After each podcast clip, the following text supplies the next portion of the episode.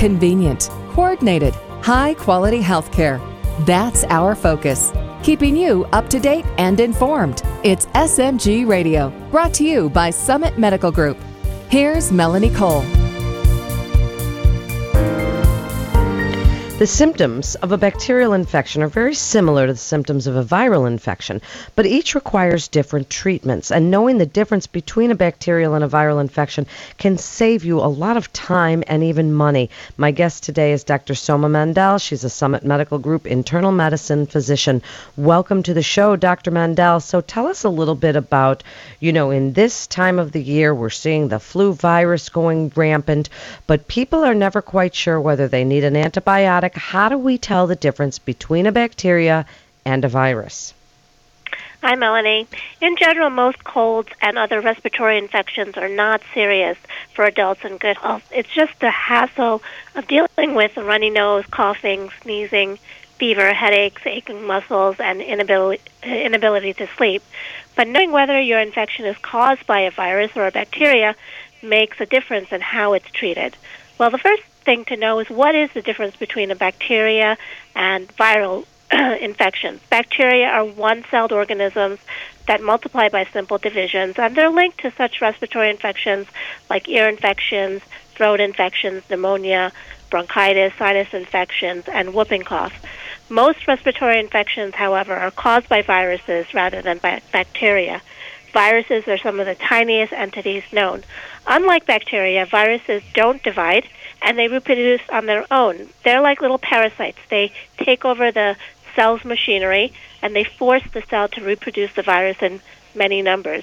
They can cause infections like the common cold, the flu, and certain pneumonias and bronchiolitis.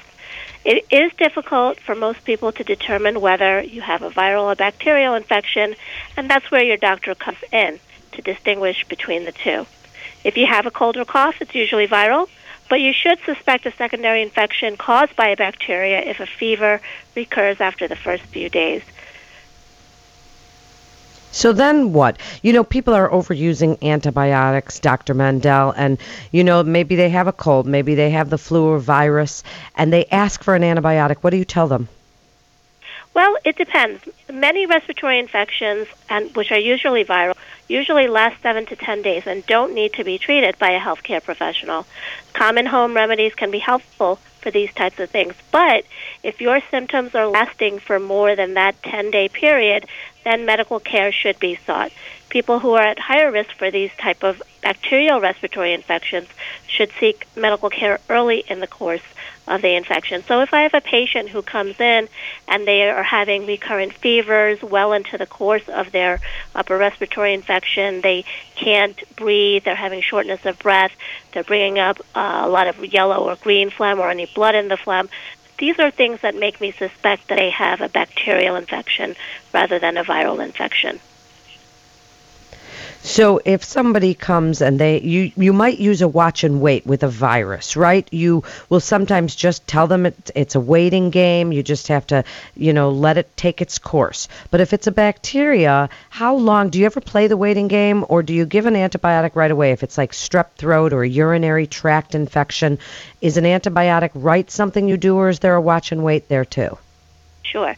Well, in most offices, uh, doctor's offices, you are able to test for strep throat. So if I do see someone who has a fever, who has a headache, who has a very nasty-looking throat, these are all things that make me suspect that they have a strep throat. And then I do a test called a rapid strep test in the office, which we confirm in the office with a throat culture as well. And in most of those cases, those patients need an antibiotic. Um, most uh, sore throats, however, are caused by virus, and to distinguish between the two can be sometimes difficult.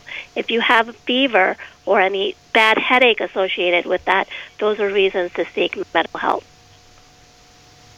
And then if it is a virus and it's going on for a long time, can it turn into a bacteria? Like, you know, if you've got a respiratory infection of some sort that's a virus, can it then become a bacterial infection that would need an antibiotic? Certainly. Sometimes um, a viral infection can lead to a bacterial infection. And how that happens is a virus can weaken your immune system and damage the tissues, and that makes it easier for bacteria to grow and cause disease. So well into the course, like if, if, if by the second week you're still having fever, you're having difficulty bringing up phlegm, um, you're having thick, what we call purulent sputum, phlegm, those are reasons to see the doctor, and a lot, in a lot of those cases, I do prescribe antibiotics. Doctor Mandel, people cough or sneeze, and it's green, and right away they say, oh, I've got a bacteria. Is that always the case? Is it always colored because it's a bacteria, or can viruses also have green or yellow phlegm as well? That's a, a very good question. It's a question I get all the time, almost every day. So in general, mucus, um, when you're healthy, is colorless, and they're produced by these cells called goblet cells, which line the epithelium. And these, um, the mucus as well as the goblet cells help protect your airways, and they produce a protein called mucin, and it basically, uh, when it attracts water, its job is to trap germs, Uh, dust, debris, um, so it, it sort of cleans your system. But when you get an infection, whether it's viral or bacterial, the infection can damage the cells that line the airway, and uh, what happens is the viruses or the bacteria, um, in the course of killing the cells, which uh, are done by a certain type of white blood cell called a neutrophil, um, they release, the neutrophils release um, certain enzymes called uh, myeloperoxidase enzymes, and that's what gives the mucus that green color. So I don't get too concerned when someone has a, you know, doesn't have a fever or isn't having any difficulty breathing or is able to bring up their phlegm and they have a green colored phlegm.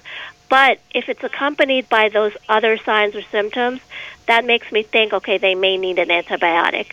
If I find that they don't have those symptoms, I'm not inclined to prescribe an antibiotic right away. Bacteria can actually sometimes be beneficial, the ones we have in our gut, the good bacteria.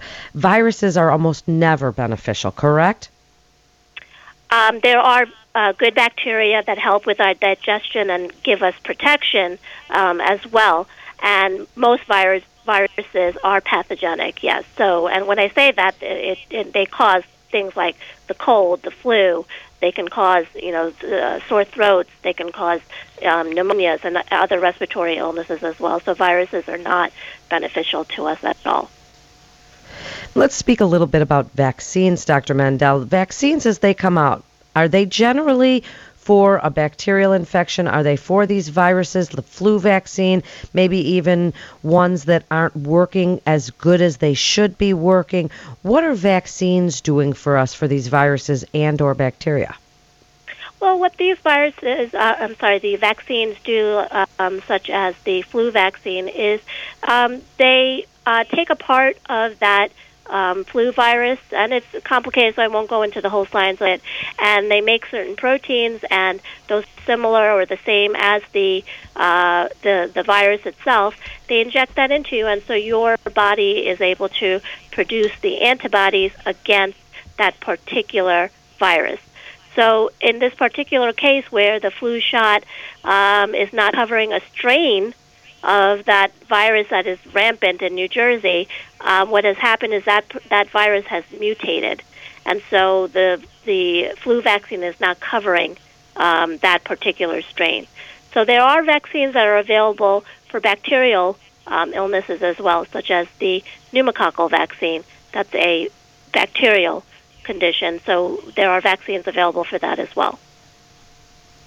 So in just the last few minutes, Doctor Mandel, give us your best advice on, you know, dealing with a bacteria or a virus, some good home remedy information, things that we can do at home to help treat it if we do have a really bad virus, and why people should consider coming to Summit Medical Group for their care. Sure.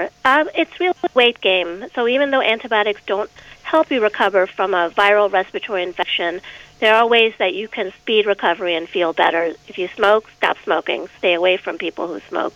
If the air is dry at home, add a humidifier at home.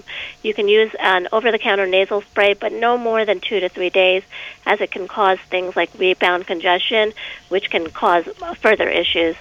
For fever, for any discomfort, you can use over-the-counter Tylenol or Motrin.